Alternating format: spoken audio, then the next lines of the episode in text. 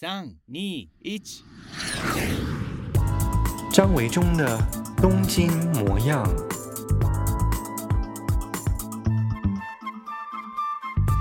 大家好，我是张维中，欢迎再次来到我的 Pocket 节目《东京模样》。天气越来越热了，不知道你在家里头，嗯，天气很热的时候，是不是胃口都不太好？我有的时候啊，在夏天的时候都不知道晚上要吃什么，尤其是一个人住的人，我想应该会跟我同样的困扰。如果你在台湾的话，那还好，台湾或香港，其实只要走出家里头，街上都蛮多卖各式各样不同料理、不同种类吃的东西。可是日本呢，如果你来过这里玩的话，应该会知道，其实嗯，外食的种类真的是不多。尤其是像现在天气热啊，就没有什么特别的胃口，可是肚子又会饿，对不对？所以啊，总在这个时候就不知道，嗯，应该到了吃饭的时间，肚子也有点饿，却不知道吃什么好。有没有什么建议呢？可以留言告诉我哟。好的，首先呢，我们就来先回顾一下我挑选的这一个礼拜值得关心的日本一周大事。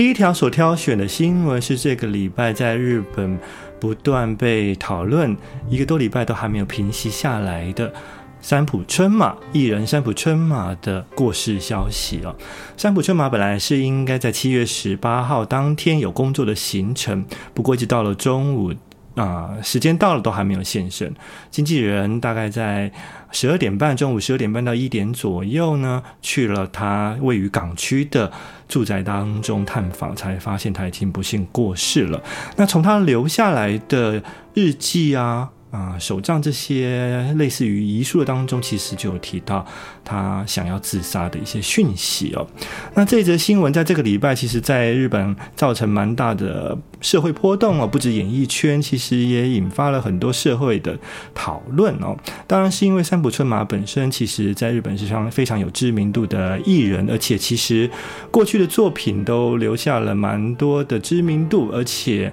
未来或者是现在，其实都有正在 run 的一些戏剧等待上档哦，甚至还有新歌的发表。那他过世的消息，当然引发了是关于自杀这件议题的讨论哦，所以会带给歌迷什么样的影响，或者是大家对于自杀这件事情的看法又是怎么样？其实引起了社会上面还有网络上面很多的讨论。那这则新闻呢，刚好带出了是我要挑选的第二则新闻哦。那第二则新闻呢，是关于在日本呢这个礼拜发生的另外一件关于死亡相关的讯息哦。那这则新闻是日本的啊罹患一个渐冻症的女性哦患者的死亡事件。那这个死亡事件怎么样发生的过程呢？是因为这个渐冻症的女性患者呢，呃，被发现哦，在他的体内，死者体内有超过于平常标准服用的药物哦，所以呢，警方就怀疑是不是医师有给予药物，那过度施打给这个渐冻症的女性患者，造成她的死亡哦。那后来呢？嗯、根据警方的推测跟研判呢，发现就是怀疑，就是说这个渐冻症的女性患者死亡的原因，可能来自于她身边的这两位医师哦，协助这位女性患者希望安乐死这件事情哦。也就是说，渐冻症的女性可能呢，在身体上、精神上，因为疾病的关系，造成了非常大的折磨跟负担。所以想要寻死，那因为渐冻症患者其实是四肢无法行动的，所以呢，就将这个希望啊、自杀的讯息传递给两位医生。那这名罹患渐冻症的女性死者呢，其实是在去年十一月，在自家的病情呢突然间急转直下。那后来发现呢，就是说。啊、呃，死者其实曾跟周边的朋友们说，希望让他安乐死哦。而且呢，根据死者住家附近的监视录影器发现，就是说住在宫城县跟东京都的这两位医生曾造访过，女性的死者家中，所以警方研判呢，这两名医生可能是受到了这个女性的委托，啊，就是这个死者的女性的委托，于是到这个女性的家中哦，给予药物让她安乐死。可是呢，在日本安乐死这件事情其实是不合法的，因此这个新闻虽然是渐冻症的患者希望脱离他的痛苦苦境，于是拜托医师可以让他。啊、解脱，让他安乐死。但是呢，因为法律条文的关系，就造成了这两名受托的医生犯下了委托杀人的罪嫌哦。其实，在日本啊，嗯，关于这样子的事件，其实发生过好多次哦。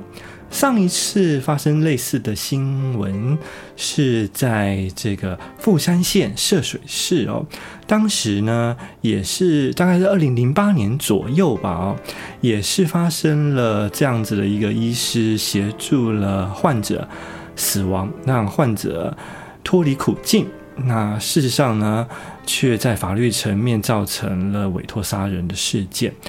那本来呢，这个新闻上次发生这个新闻呢，涉水市的富山县涉水市的医师外科主任是被依照了杀人罪嫌函送，但后来因为罪证不足而不起诉。啊，那这个新闻呢，其实啊也引起了这个礼拜很大的讨论哦，就是关于到底安乐死这件事情的合法性。以及必要性哦，还有就是关于道德层面哦，啊、因为呢，老实说，站在一个对于嗯，要让病人脱离苦痛的这个层面来看的话，也许啊、呃，医师依照患者的希望，尤其是渐冻症患者是自己无法行动的哦，等于说是他连自杀都无法自杀嘛，所以从这个层面来看，让他脱离苦境。也许对于病人来说，并不是最坏的决定哦。但是呢，就因为道德层面以及法律层面，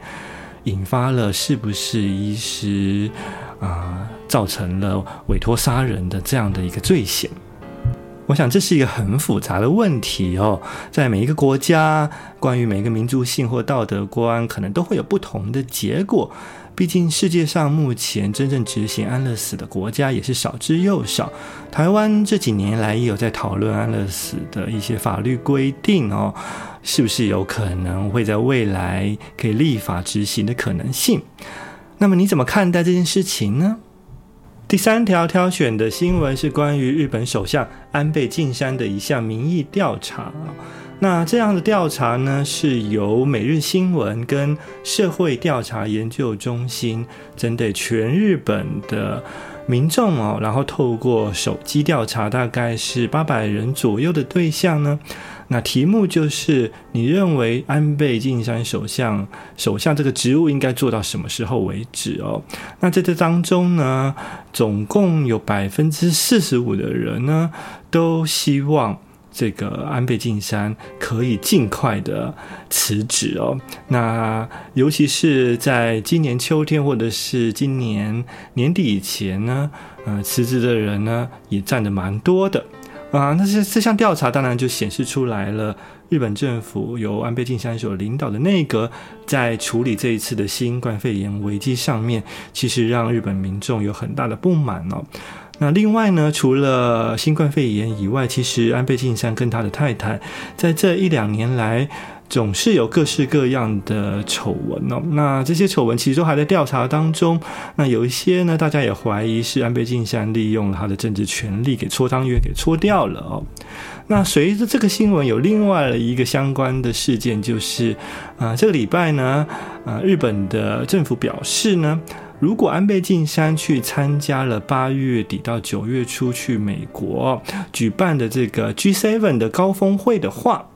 那么呢，从美国回来呢，他可以不用哦，就是像其他的日本人一样，回到日本要进行十四天的隔离。也就是说呢，他们认为呢，安倍晋三因为是首相的关系哦，如果呢两个礼拜呢隔离的话，会造成国事上面很大的延宕，或者是一些政治上面的不方便。所以呢，他们就决定了，如果安倍晋三去参加了 G7 高峰会。回来日本以后呢，就免除隔离。那这样的新闻一出来，当然造成了网络上面很大的讨论啊。那一般的日本民众就认为，明明就是一个做官的人，而且这个呃隔离十四天的政策法令也是由政府定定的，但是呢，在上位者却没有一个好的示范哦。很多人认为，其实，在现在这样的社会当中，很多都可以透过网络或者是远距工作的方式哦。有什么理由，只是因为他是首相，就可以跟国民不一样，不需要四十天的隔离呢？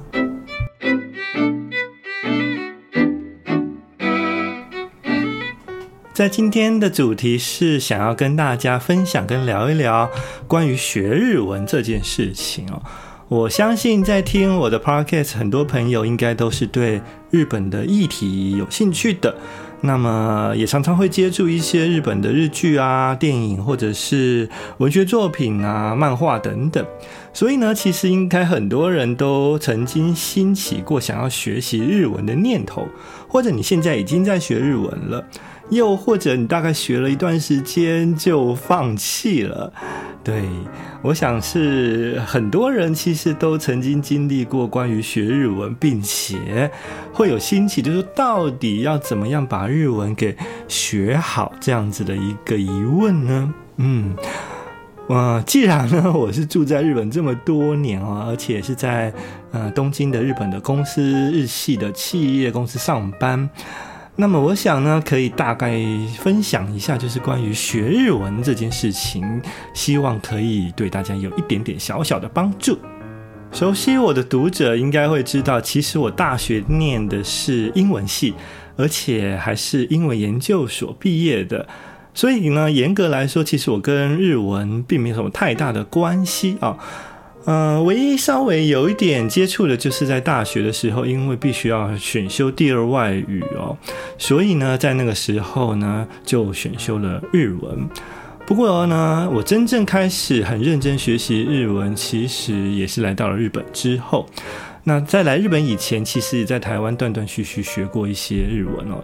嗯，我可以说呢，我在台湾学日文的过程当中的方法啊，或者是学习的态度啊，可能都不太成功。所以呢，我的日文其实一直都不太好。那真正好起来，是因为来到了日本啊，终于觉得就是破釜沉舟，找到了应该要呃用心用力好好学日文的态度跟方式，所以呢，才把日文稍微就是学好了。但是呢，在聊这话题之前呢，我必须先说啊，虽然我们今天的题目是怎么样把日文给学好，但是呢，我要补充的是，这个好啊，学好的好的定义啊，其实是没有一定的标准的哦。也就是说呢，我认为啊，学习语言啊，大家其实在学英文也都知道哦，就是。嗯，你不能说到底是什么叫做好，因为其实日啊、呃、语言这种东西，如果它不是你的母语的话，那几乎就不是会有所谓真正完美的标准的学好的一天。对，那所以呢，就是因人而异了，就是你的这个目的到底是什么？你学语言的用途当初。你为什么想要学日文啊？为什么想要学英文？你希望要做的事情是什么？那有没有达到那个目标？我就认为那就是好了。否则呢，如果像我们都不是从小到大就在开始学另外一个语言的话，或者是并不是从小就去另外一个国家生活。所以我觉得啊，嗯，按照一般的大部分的人都是在学校啊学习这个语言，或者是进了社会才开始认真学习另外一个语言的话，老实说都很难，真的会是像是 native 啊，就是本地人说的这么好。所以呢。大家先要认清的一点就是说，好这件事情是没有标准的，所以你不要强迫自己一定要好到什么样的程度。你应该是要看到的是，呃，你的目的是什么？那有没有达到那个目标？我就觉得 OK 了。好，这就是我认为所谓学好语言的这个好的定义是这样子的。我为什么要特别强调这一点呢？是因为啊，我觉得学语言真的是一个很枯燥乏味，并且。太容易放弃的事情了，大概跟什么健身重训是一样的。你其实真的很容易碰壁哦，那你就会呃，很容易放弃了。如果呢，你的这个标准设得太高的话，但因为如果你了解你的目的是为了要做什么的话呢，其实就有一个阶段性的目标要达成，那么就比较不会容易受挫。像我啊，当初其实希望想要把日文学好一点的态度跟目标啊，很简单，就是我常常来日本旅游的时候啊，去逛书店，那我喜欢去看书的这些封面设计啊什么的啊，杂志会去翻。嗯，我就会很想要知道，到底这个杂志它大概是在讲什么，或者是这个书啊，我喜欢的作家基本巴娜娜、村上春树，我是不是可以不用透过翻译，那直接以第一手的方式去阅读啊？是不是会有一些翻译没有被翻出来的，或者是我自己可以感受到的更直接的情绪？可以从原文当中获得呢？那所以呢，其实我的这个 当初的这个就是这么简单。其实我就只是希望我来日本玩的时候啊，去逛书店的时候翻杂志啊，然后看这些书的时候啊，可以知道就是他们到底在说什么。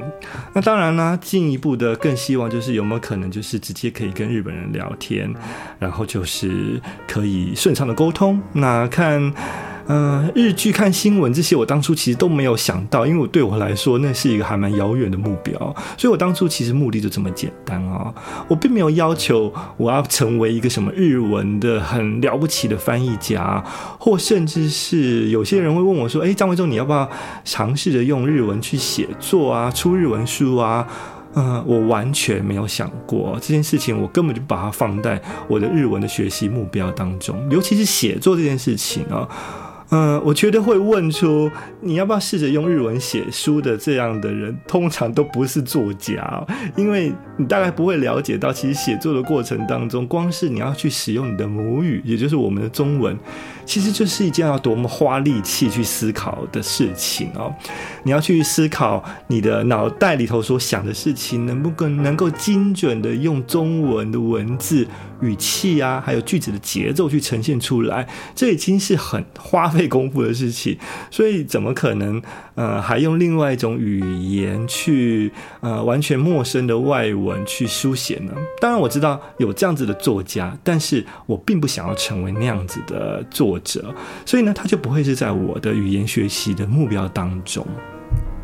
所以现在正在学习日文的你啊，或者是你准备要学习日文，你可能要先搞清楚你到底的目标是什么。如果你觉得你是想要来日本旅行的时候呢，可以呃顺畅的用日文聊天。那我就觉得它这是一个很好的目标。那或者是你对于日文有兴啊、对于日剧有兴趣，你会希望不要看字幕就听得懂他们在说什么的话，我觉得那也是一个目标。或者是你又想要成为一个翻译家，你希望把你看到的好的中文的作品啊引荐给日本市场出版市场，想要当一个这样子的版权交易工作者呢？那么呢，它当然又是另外一层次的日文的目标喽。再来呢，第二件事情就是，千万不要认为你非得到日本才能够把日文给学好。那当然，我这样说可能是比较没有什么太呃强大的立场，因为我毕竟自己也是来到了日本才认真学习日文。但也就是因为我来到了日本以后啊，我发现啊，其实有很多在日本居住的台湾人，其实日文真的学不好，不好。那原因很多，有些人呢，他们可能来到了日本啊，嗯、他们去念了语言学校，但是我必须告诉你啊，大部分的语言学校可以教给你的日文啊，都是有限的哦，也都是把教科书啊摊开来，然后呢，透过一些考试，然后让你去学习日文。但如果你本身自己没有非常强大的自觉性，或者是很大的毅力啊，其实你的日文啊依然不会太大的进步的哦。我看过太多这样的例子了，就是在日本住过很多年了，其实连一级、二级都考不上的、考不到的，大有人在。那你会说，当然他们怎么可以在日本生活呢？当然可以啊，因为呢，你要知道，其实住纽约的很多的中国人啊，其实连英文都不会说的啊。就我的意思是说，其实如果你只是想要生活的话，在日本生活的话呢，你就是具备的一般的、很简单的那种买东西的绘画啊什么的，那根本就是不需要太高的日文程度的哦。所以很多台湾人啊，他们虽然来到了日本啊，嗯、可能有学过一两年的语言学校的日文，但是他们的呃日文的阅读能力哦，书写能力这两方面其实都很差的哦，可能只能在呃日本的日常生活当中，就是用简单的绘画，绘画可以沟通，那听力也可以沟通。可是如果你要叫他们讲太深入的话题，比方说讨论一个。呃，社会事件或者去陈述一个比较复杂的心理的想法的时候，其实他们还是有困难的。那更别说，如果你是要坐在一个会议桌上面去跟日本人开会啊，去听日本人说一些比较复杂专业性的话的时候，当然他们也就是会有困难的咯。所以呢，很重要的一点就是不要找借口，不要以为就是哦，我就是要来日本留学，你才可以把日文学好，并不是这样的。事实上，我也看到了很多其实还没有来过日本呃留学的朋友，他们其实日文都已经学习的非常的好了哦。也就是因为我看到身边有太多来到日本，但是日文也学不好的台湾人，以及没有来日本，但是照样可以在台湾就考到了日检一级，然后日文说得非常好的台湾人。所以呢，我在来日本的第一年、第二年就已经暗自下定决心，我。无论如何，在回台湾以前，那个时候其实我并没有想要在日本留这么久了啊。嗯，那时候我就认为，就是如果我都花了这么多的钱哦，这么多的精力来，我至少要在回到台湾以前呢，在日本的这一两年，要把日本的日检一级给考。接着，我想整理几点，我认为啊，在学习日文上面啊，有几个重要的重点，可能是大家要注意的。首先，第一个啊，我认为文法非常非常的重要。很多，台湾的这些日文的补习班啊，都会说，嗯，你不用学文法，你就是只要来上课，跟班上就是同学还有日文老师啊，嗯、呃，讲日文、听日文，在一种自然而然的语言环境之下，你就会习惯这个外国的语言，就会学会了。我跟你说，因为你不是小婴儿，所以这件事情千万不要妄想跟梦想啊！我们都已经不是那样的年轻人了，我们还是需要靠一些规则去记、去背，然后呢，了解到这个语言原来是有这样子的呃循规蹈矩的可能，然后才知道如何去正确的使用它。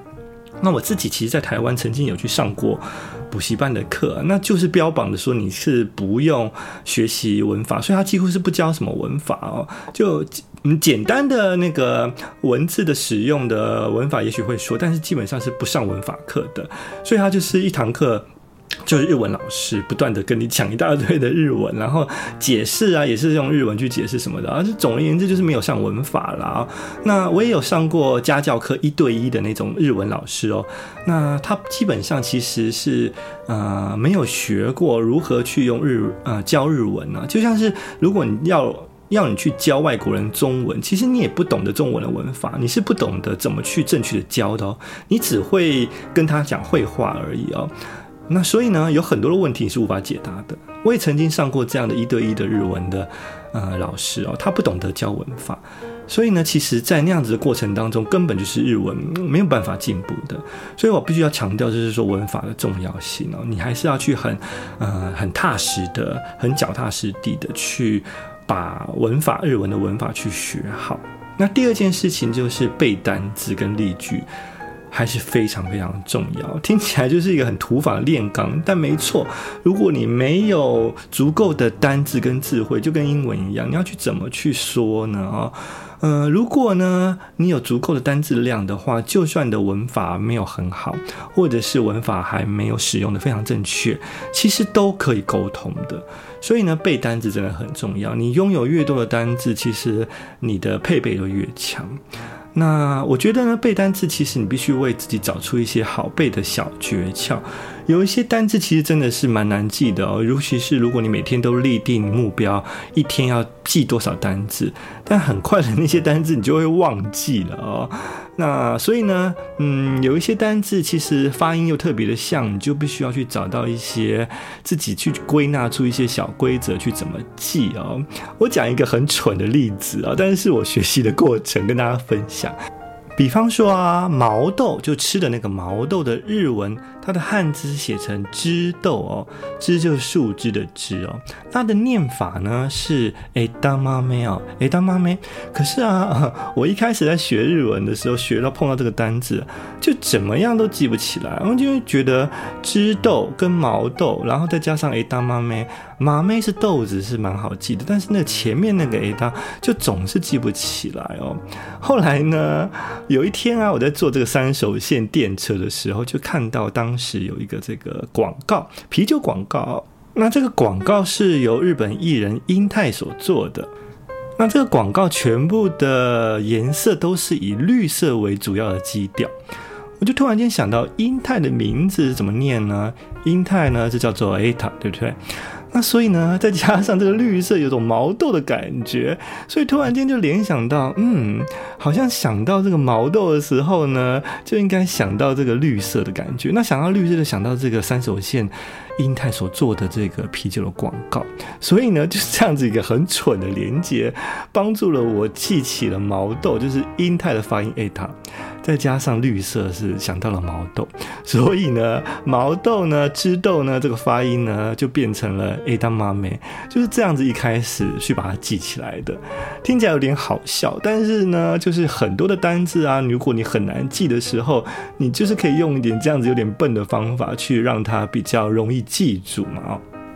再来啊，在整理背单字的时候，其实你也应该尽量让这个发音相似的单字一并的把它记起来、整理起来啊。你可以准备一个小笔记本，那现在当然就是手机上面的这个记事本都可以使用，更方便了哦。所以呢，比方说啦，像这个有一些音很相近的，然后意象呢也有一些趣味的连结哦。香水这个单字是口水，对不对？那口水如果前面那个口多了两点。变狗水就变成好水哦，就是好雨啊，必造成的水灾那个好水，那你不觉得很有趣吗？就是常常香水用多了，用浓了，你就觉得好像哇，泛滥成灾，那个味道太太浓太强烈了。所以香水跟好水哦，在中文的发音完全不一样，可是在日日文当中，一个是口水，一个是狗水，就非常的相似哦。所以像这种类似发音相似的单字哦，如果你看到了，或者是你去网络上搜寻的时候会出来，你就应该把它立刻把它整理下来，在你的小笔记本上面。那么第三点，我觉得应该要注意的重点就是，嗯、还是要多写哦。就是呢，不管是写什么，写多长多短都可以哦。嗯、如果短的话，我还蛮推荐就是去开一个。推特推特账号哦，因为它有字数的限制哦，那你就会可以在这个一百多个字当中去训练自己，去把一个短的句子或是几个句子把它写好。那写文章当然也可以了，最好就是你可以写，比方说一周大事哦，两三百字都可以。那或者是观影心得啊、读后感等等的。那你写完了以后呢，你就要去找人帮你订正。请日文非常好的朋友，或者是呃有一些语言交换啦、啊。现在有一些 App 不是也会有一些语言交换吗？哦，去请这个在地的日本人哦，啊、呃，去帮他们去帮你做修正。那因为文章并不会很长，所以我想也不会造成对方的负担啊。你一定要透过这个写文章的订正，你才会知道，就是说哦，原来你中文是想要这样说，但日文的表达方式并不是这样的。或者是你一直以为这样的句子是这样书写，但文法上面原来出了什么错？那还有这样子的字词啊、单字啊、动词变化，应该正确的用法是什么？这你非得是要去透过这种很基础的写东西订正的过程，你才会很快的去找到你的错误去纠正哦。第四点啊，就是阅读的练习哦，嗯、阅读的练习。除了教科书之外，我会蛮推荐去找一些你觉得你有兴趣的东西来念啊。呃，比方说啊，我还蛮推荐看旅游书或者是 guidebook，就是导游导游书。因为啊，导游书其实都非常简单，文字很短。比方说一间店的介绍都短短的一两百字就结束了。而且呢，旅游又是你可能会有兴趣的，所以你就挑一本吧，挑一本你有兴趣的、想要去旅游的地方啊，去买一本它的日文原文书。你可以在台湾这样子记忆国物啊，或者是诚品都会有卖这种日文杂志哦。那在这个有兴趣的前提之下，你就会比较愿意去阅读哦。那现在是因为当然没办法去旅游了，所以未来如果你将来想要去旅游的，不一定是来日本哦，也许你是去欧美的国家，你可以买啊、中文的。导游书，同时你也去买一本日文的原文的，也许是写纽约、写伦敦等等都可以买这样子的导游书啊，你去看啊。那在这样子一个短的文字当中，其实是比较容易理解的哦，你就可以知道说，哎，就是说，嗯，日文它是怎么去说，去怎么样去介绍一个地方的哦。我觉得啊，呃，这是一个很很有效的，或者是很方便入手的一种阅读的练习。或者是你也去可以去翻这种啊、流行性的时尚杂志也可以，因为杂志的用语真的都是非常简单的，而且也会掺杂一些比较现在流行的一些用法或者是外来语，你就可以学习到很多新的单词或者是新的说法。现在流行什么样子，年轻人在说什么。那如果是文学书方面呢，我推荐就是读散文啊。我自己是觉得村上春树的散文还是非常容易阅读的，因为呢，村上春树其实是一个蛮碎碎念的的老先生，所以呢，他的散文同样一个想法，他都会用两三个句子去不断重复的去说，那其实就会帮助你去了解一个想法，反反复复的去说，用不同的说法，用不同的单字去表达，呃，去说出来，是比较容易够理解了，我觉得。那我自己是不太推荐念小说，尤其是你可能刚刚才是开始学日文的话，你就去念小说的话，我觉得那个难度其实非常高哦，因为其实小说是一个作家呃性格跟文字技巧的展现哦，或者是一些文学技巧，一些他的玩文字的方法，所以其实根据每一个作家，他可能他的文字的理解都不一样哦。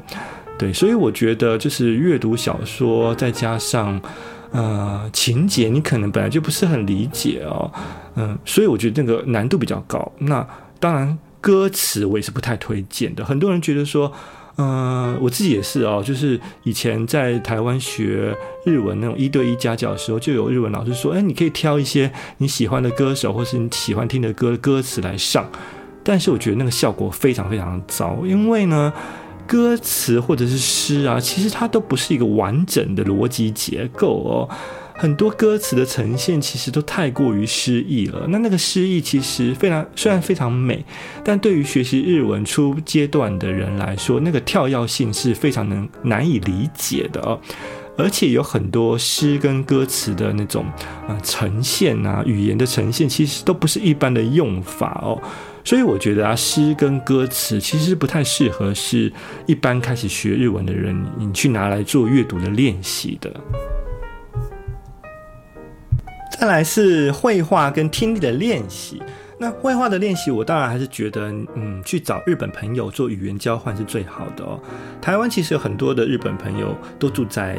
住在台湾工作啊，或者是教日文，所以，呃，还有很多留学生嘛，对不对？所以我觉得，其实你可以透过一些管道啊，去上网找，或是 App 去找，然后去找一些朋友做语言交换。他们想要学习中文的，那你要学日文，其实一个礼拜一次啊，去。呃，做一些对话的练习哦，其实就是我觉得会是最直接的帮助啦。那不过，如果你是透过一些网站去认识日本人的话，当然要注意一些安全哦。就是，嗯，这个世界上并不是所有人都是好人，所以你要知道他是不是有什么其他的企图。这个部分，我觉得你要特别去提防，小心一下哦。那再来就是听力练习呀，嗯，现在其实有真的非常多管道可以训练听力，比方说看日剧啊，有一些日剧。它会提供日文字幕的，其实就是蛮大的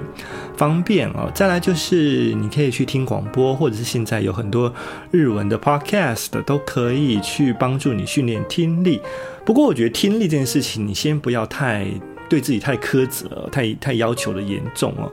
因为我觉得听力其实是在初阶段来说是蛮难的哦，甚至是学习一年，你是听力都不见得可以非常非常的好哦。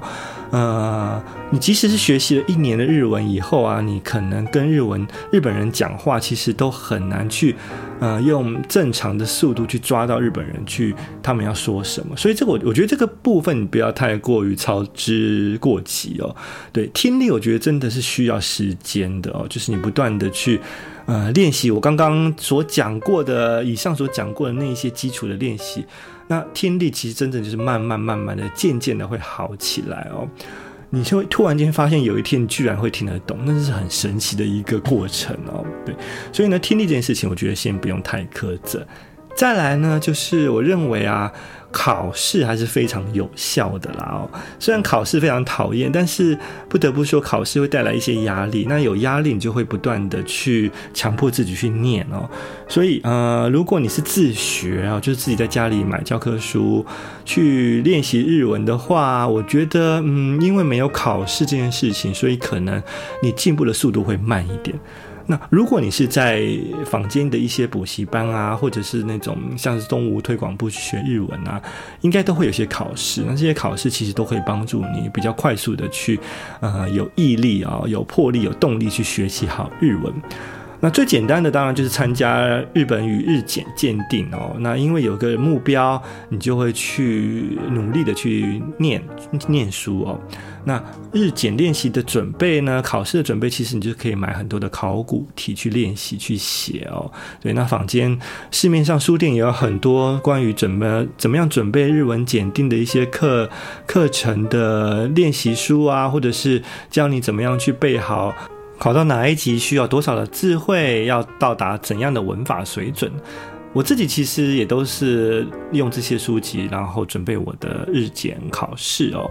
对，但准备日检考试，我觉得三级还 OK，但是三级到二级就有一些难度。那最大的 gap，最大的最大的差异，应该还是从二级你要考到一级哦。那二级跟一级的差距是蛮大的，所以要考到一级，其实你真的要花费蛮大的力气哦去念书。那如果你不是一个天才语言儿童的话，跟我是一样头脑其实并不怎么样好的人的话呢，其实真的要很努力的。我记得啊，我那时候在准备考一级啊，其实考了好，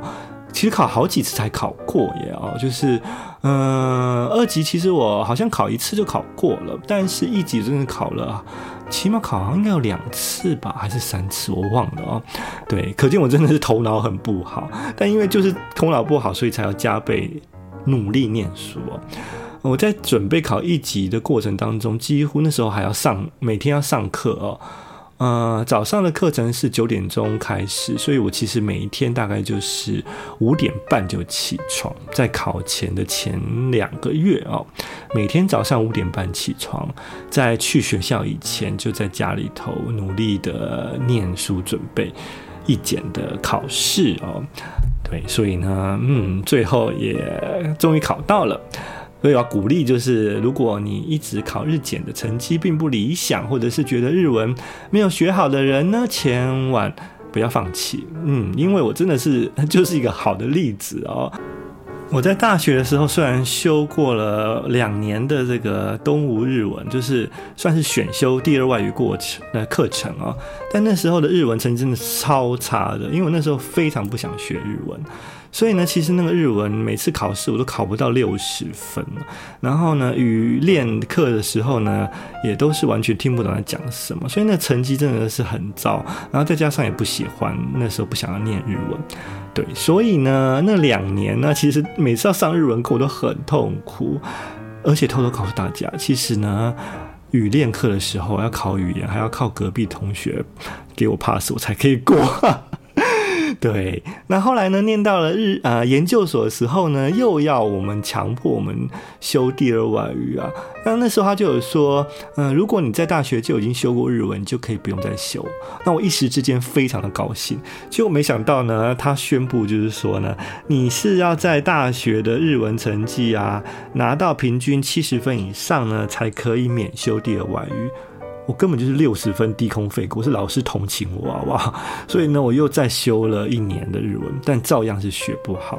那反反复复在台湾啊，每次去日本玩回去，玩回台湾，就是觉得嗯，要开始努力学日文，但每次学了两三个月，也就放弃了哦。对，那是这样断断续续的。也后来到了社呃出社会工作的时候呢，又因为哎想要学日文，所以又回了东吴推广部上课，又上一两个月，每每次就是在。那个上完班之后去上课，晚上上课其实非常累哦，所以大概上了一两一期还是两期，我就放弃。那放弃了之后呢，我又找日本家日本人的家教。啊，找过两位哦，那其实也都是学不好。那后来也去了补习班上课，就我刚刚说的，就完全他们是讲究自然而然学习日文，不教文法的，也照样没学好。就一路上我都是日文，其实在台湾就是完全都没学好。那我觉得现在回想起来，就是学习的方法有错误，还有呢，就是学习的环境，我觉得也不对哦。对，那最后呢，我要跟大家讲，如果你在台湾上日文课的话，去学学日文的话，我觉得你可以多比较，不管是日文的补习班，或者是找日文家教，我都觉得啊，呃，一定要引起你学习兴趣的老师，让你觉得上日文课是有趣的哦。那你才会有动力学下去。所以，如果啊，如果你发现，嗯，这个日文家教啊不太会教，而且非常的无趣，让你觉得上日文课度日如年，那你就是当机立断，赶快去换其他的日文家教老师吧。那如果你是在补习班上课的话，你会觉得就是那个日文课也是让你觉得很痛苦的话呢？气氛也不太对啊，那我就觉得你就不用执着在那个补习班，赶快那一期结束之后再换另外一个补习班试试看哦。对，总而言之，我就觉得，嗯，一个良好的让你可以提起兴趣的，呃，语言学习环境还是非常重要。最最好最佳的就是那个日文老师是你的菜，哎，对，你就觉得他很帅，他很美，他可以引起你去上课的兴趣，你每次上课跟他聊天对话都觉得很开心，那保证你的日文成绩就会大大的进步。好，最后就希望大家学习日文的过程当中可以很愉快喽，然后不要给定自己定定太高太远的目标。要先想想你自己的目的是什么，可以达到那一个目的的话，我就觉得